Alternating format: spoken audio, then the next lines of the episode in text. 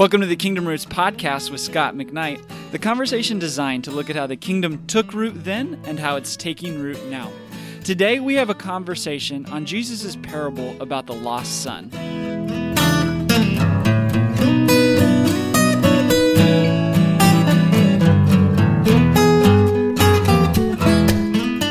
We have uh, two of our northern students who are involved with me in a, a, writing project on the parables of Jesus called Imagine a World Like This. The two students are Austin Holmes and Josh Moore. Austin is from Minneapolis, where I wonder today if he has the same weather we have. Are you cold and snowy? Pretty much always. Not too bad today, though. Yeah, we've got it's starting to warm up a bit, I think, and tomorrow it's supposed to rain and in the 40s, so maybe the snow will melt. And Josh Moore is from Oklahoma. Then I met Josh in um, Hawaii, in, in Waikiki, where he was on staff at Pac Rim, Pacific Rim University or College. And um, Josh has accepted the position as the admissions uh, person at Northern Seminary and is also along with Austin, in our Master of Arts in New Testament Studies, a program that is shaped to help uh, people teach in the church. So, part of our project, I think we can learn to communicate in the church better by learning to write for the church rather than just for uh, our professors or some kind of academy where we write prose that no one else can understand, especially not our moms and dads. And so uh, we're working on parables. And, and I'd like to say a few things about how parables work. And then we're going to have a conversation with Austin and Josh about one of the great parables of the Bible, the parable of the lost son or the prodigal son, there in Luke chapter 15. Parables sometimes are taken to be unfortunate stories uh, that illustrate a theological truth. And once you find the theological truth, you can dispense with the story. But we have increasingly learned in biblical studies, largely as a result of people who are skilled in literary analysis and in reading novels and other literature, that stories do things that, uh, let's say, theological writings or epistles do not do and cannot do. And so the stories of Jesus, the parables, are invitations to readers to exercise their imagination. And Jesus' parables are um, surrounded by and held up by his vision of the kingdom of God. And there's much to be said about the kingdom of God, but we won't talk about it now. But the, the, the kingdom of God is Jesus' central vision. And the parables of Jesus can be said to be an attempt by Jesus, successfully, I believe, to get people to imagine a world like this, to imagine a world where kingdom realities begin to shape our realities. So, Jesus, by telling a parable, invites people into the story. They listen and they wonder and they get caught in the web of what he's saying and they never know where that story is going to end, so they don't know what Jesus is going to do with them and to them by the time the story is over. And this parable of the prodigal son is a favorite one, largely because as a story it works very well, but at the same time, there are surprising bits in this story that communicate what Jesus wants us to imagine. So I'm going to begin by asking Josh Moore a question of what he thinks the central analogy or the point of the parable uh, is uh, as Jesus incites people to imagine this kingdom reality. So, Josh, how do you think this? Um, how do you think this parable works, or what, what's it? What's it trying to say to us?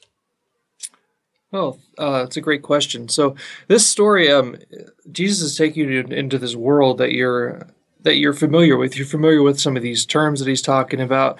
You're familiar with some of the customs, um, like uh, like the son that left. He's just, he's forbidden from, but from the Jewish law, from uh, taking care of swine, but yet he does that at the lowest point in his life before he returns home. Yeah, you yeah. um Good you point. see you see the father doing something that he's not supposed to do. He's supposed to be he's running towards his son who's took taken his inheritance share and came back after he squandered it all because he was he was eating what the pigs were leaving behind. The the father in the story he's running towards his younger son, and this was a very shameful thing to show your legs. uh, to appear so undignified.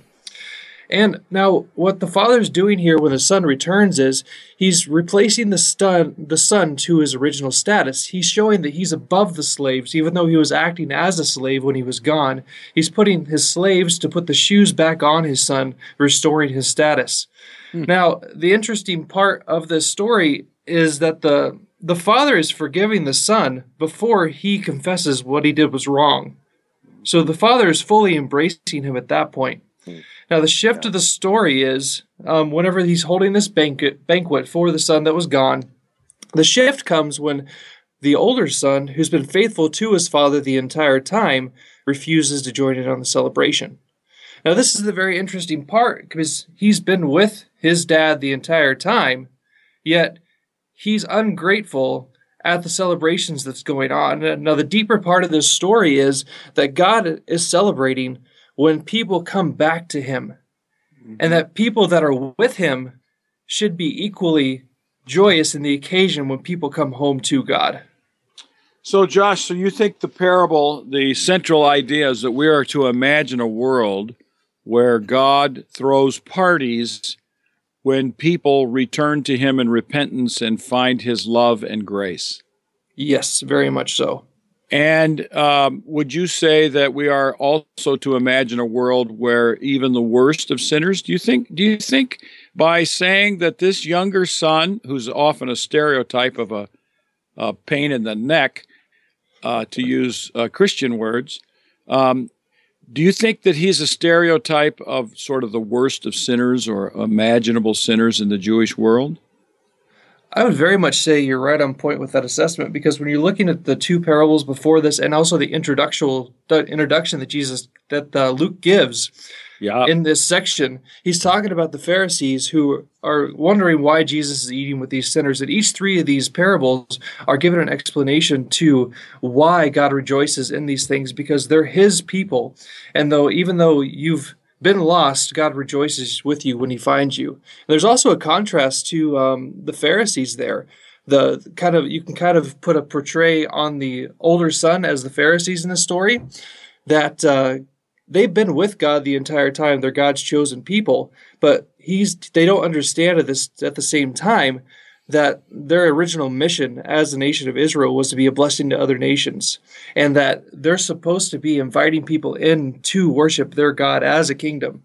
So I think they're missing the point is that when God is celebrating for other people, He wants that for all of His people. He that was the reason why Israel existed in the first place. Yeah, and let me, uh, Josh, I want to read that because I think it's frequently forgotten that this parable is incited at a dinner setting or probably in the evening uh, when, and this is how Luke sets it up in Luke 15, 1 through 2. Now the tax collectors and sinners were all gathering around to hear Jesus.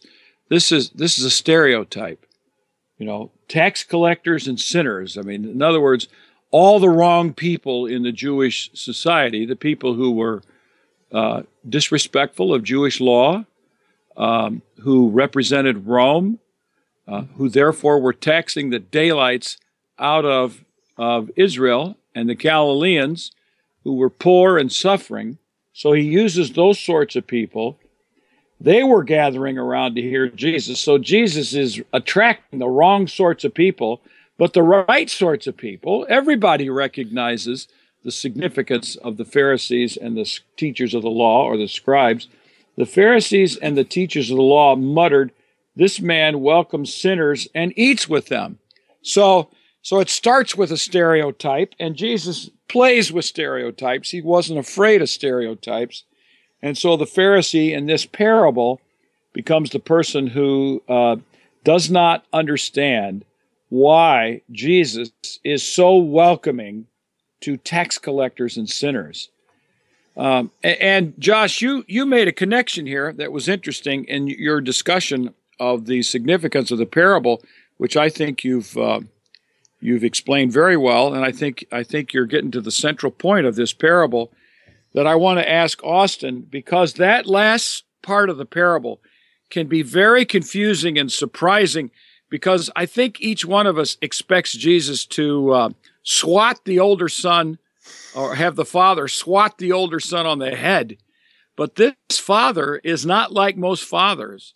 Um, he's not like the stereotype father who disciplines the disobedient child, the disobedient younger son. So, Austin, how, how would you explain the presence of the older son who gets angry because the father has done so much good generosity for the younger son?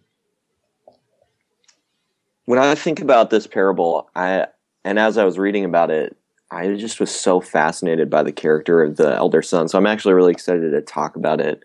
Um, and I think it really needs to be understood in light of the beginning of Luke chapter 15.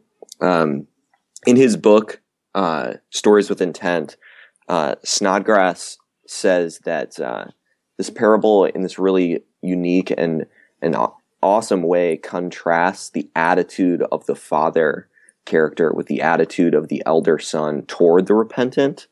Mm-hmm. And uh, to me, I just what I'm seeing there is like there's just this I don't know. There's this really powerful element of um, almost a resentfulness happening in this elder son's character. Yep. He yep. comes out of the field and you know his younger his uh, younger brother who has been given shoes and this robe uh, and he's being celebrated and he, he comes out of the field and there's dancing and there's rejoicing and uh, he is complaining um, and uh, he uh, you know effectively says you've never celebrated me uh, to the father.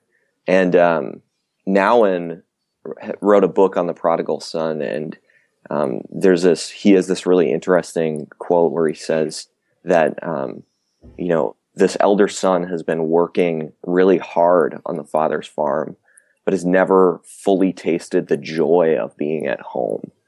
And i think that really cuts deep when i think about you know the character of this elder son especially when you see kind of as you pointed out scot the way that the father then interacts with the elder son. He doesn't say you know, how dare you think about your younger brother this way or anything like that. He just says, You have always been with me, and everything I have is yours. I think that's really powerful for us to realize like that the grace is extended both ways, especially if we begin making connections between uh, the sinners and the Pharisees. Jesus isn't uh, putting one down and raising one up. He he's extending that grace both ways, uh, and I think that's really beautiful and redemptive uh, for for us now, uh, and especially in understanding Jesus's heart in, uh, here in this parable as well. Well, here's what I want to ask you. Uh, you guys can both interact with this because is isn't it the case that the listeners probably, but we at least are surprised by the father's treatment of the older son Mm. And we are at the same time irritated by the elder son response. I think we can all agree with that. Does this not then make you and me in our irritation with the older son and our surprise at the father like the Pharisees and scribes in Luke 15 1 to 2 so that in the end we get subverted by this parable because we expect the wrong thing of the elder son? It's a great question. I I think that we have a just as you pointed out, we have this this understanding of of Jesus and God that, that makes us really love the first part of the story. Um, and Josh and I were actually talking about this parable the other day, and we were talking about how you know, it's it's so often the case that we probably land in the camp of being more like the older son, uh, and it, I one of the reasons why I said I find this last section of the parable, verses 31 and 32, so incredibly powerful is that, uh, like, there is there is a, a redemption and an invitation into the joy, even for uh, the son who is resentful, the yep. one that wants, you know, justice and not mercy. Um, I, and I just find that so incredibly that, beautiful. I think Austin, you're right, but at the same time, I think when you say that we're more like the elder son, that, that that's a powerful confession of what this parable actually does mm-hmm. is that mm. we're all pretty happy with the, the, younger son. We just think that's awesome in some ways. Now there would be people like the Pharisees and scribes stereotyped in the in the parable that they're irritated by this kind of behavior of the father.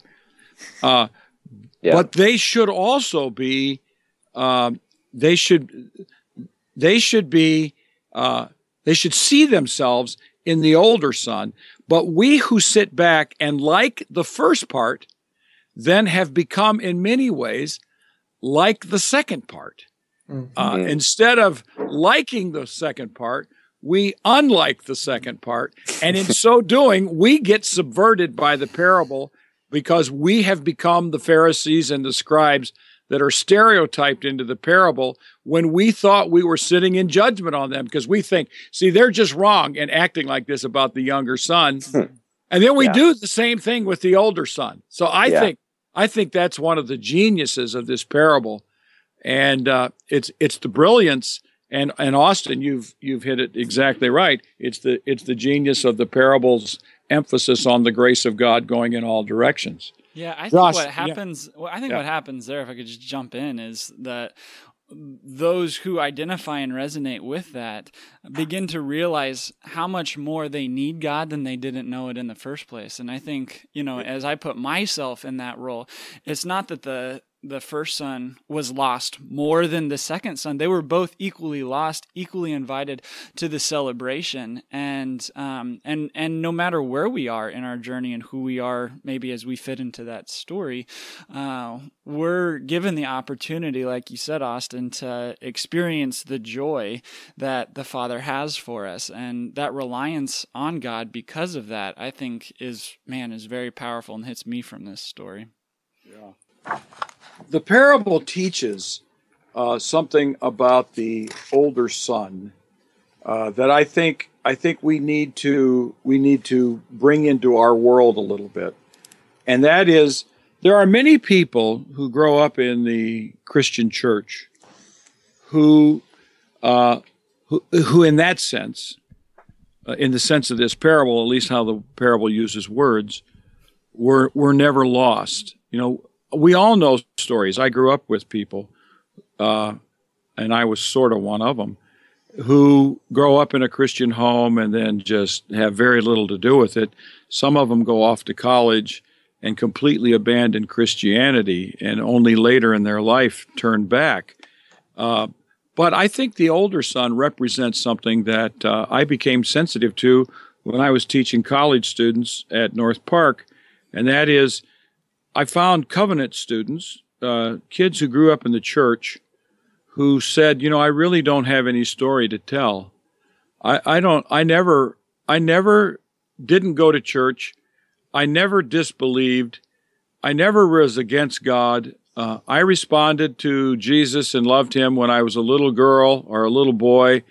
And I, I've always, I've always believed in him.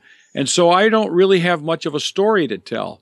And I think in some ways, uh, uh, they can become resentful toward the magnificent story of Chuck Colson or mm. the magnificent story of some of these uh, Christians who have just harrowing experiences and then they became Christians. And we just we stand up and clap when we hear these stories. We just think it's fantastic.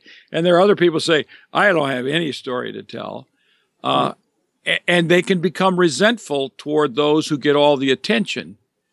And uh, I've seen this hundreds of times in my experience in churches.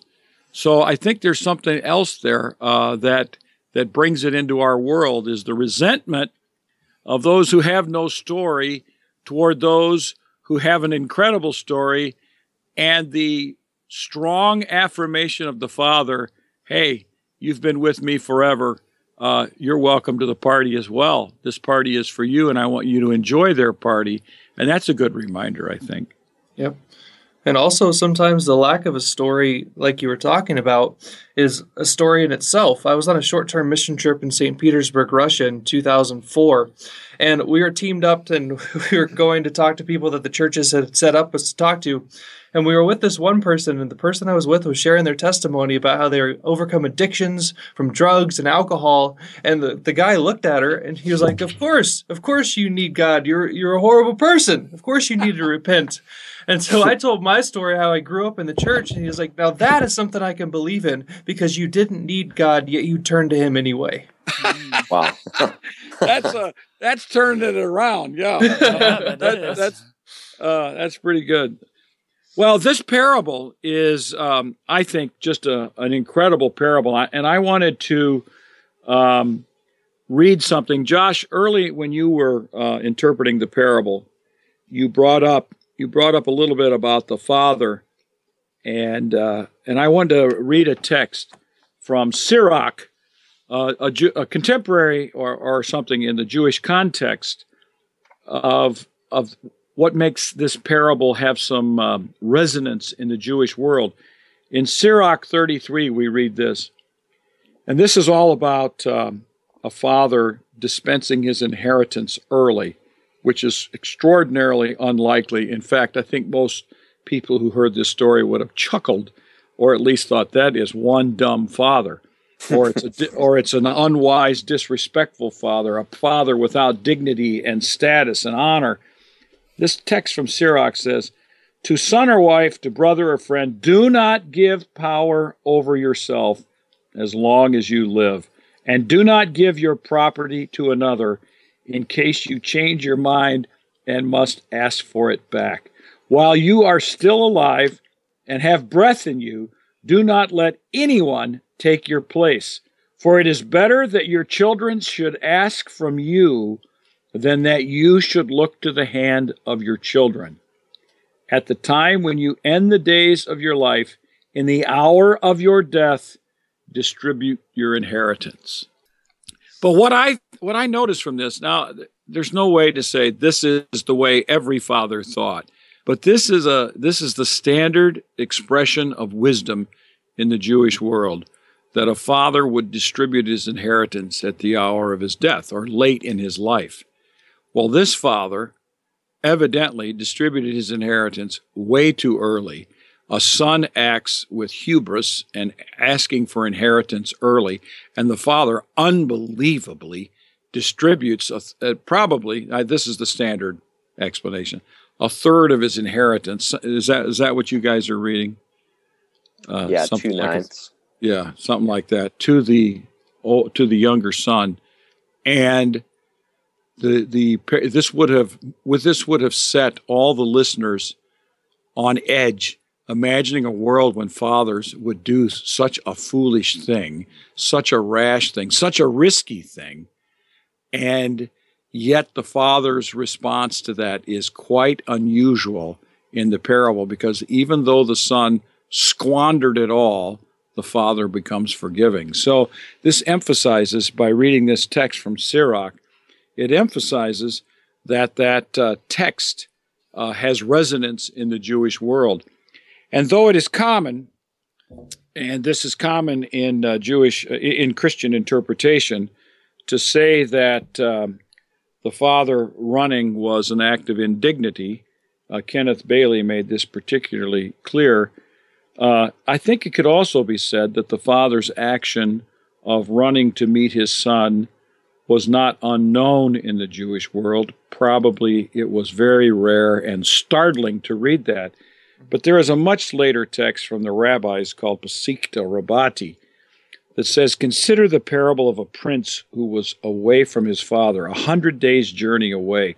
His friends said to the father, to the son, Return to your father. And he replied, I cannot, I have not the strength. Thereupon his father sent word saying to him, Come back as far as you can according to your strength, and I will go the rest of the way to meet you. And then the, the rabbi says, So the Holy One, blessed be he, says to Israel, Return unto me, and I will return unto you. And this is a commentary on Malachi chapter 3, verse 7.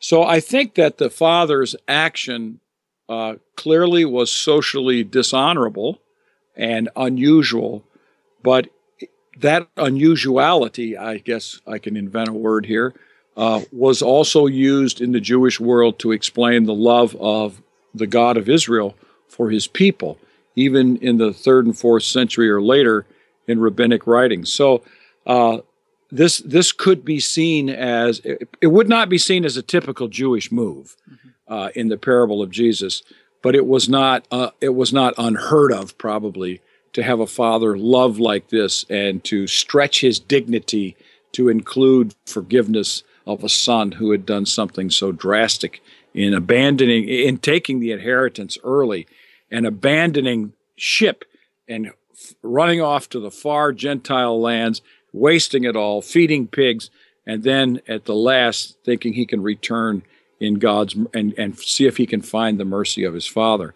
So uh, I think that this this parable teaches us to imagine a world in which God's grace knows no limits, that God's forgiveness reaches in all directions, and no matter how sinful a person has become, God can welcome that person back to the table and make something of them uh, with the rest of their life.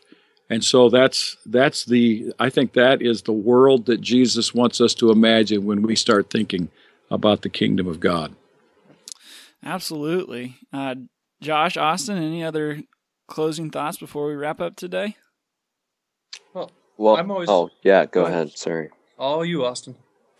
I was just thinking, Scot, while you were sharing that last part, that you know, I I really agree with what you said. That Jesus is, you know, he's saying, imagine a world where that this type of grace exists, and I I just find that such a powerful uh, dynamic and paradigm, um, especially in light of kind of what you asked me to share about with the elder son, because in a lot of ways he's lost as well, and uh, I just think that that's really redemptive and beautiful, and yeah, it's been a privilege to be here with you guys, and yeah, I've loved it. Yeah, good, good. Well, I'm more of a person that likes to take something and apply it today. So, um, uh, I think this parable, I think this parable has um hugely missional overtones for us that God's ready to throw a party at any given moment for people coming back to Him. And yes, there's work of the Holy Spirit within people's lives uh, now, now and today, but also we we do play a part in that. Mm-hmm. So I think this parable is great that it gives us something to look forward to. That God's going to throw uh, the biggest rave that you, you could ever think about when people come back to Him, and we play a, we can play a part in that. So I think yep. that's that's huge for the church today. That God's just not oh yay another one came home. No, it's it's an exciting time where He's throwing out all the stops.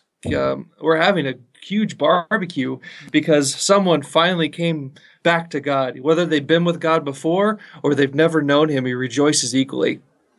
Hey Josh, what the heck is a rave? you wouldn't know.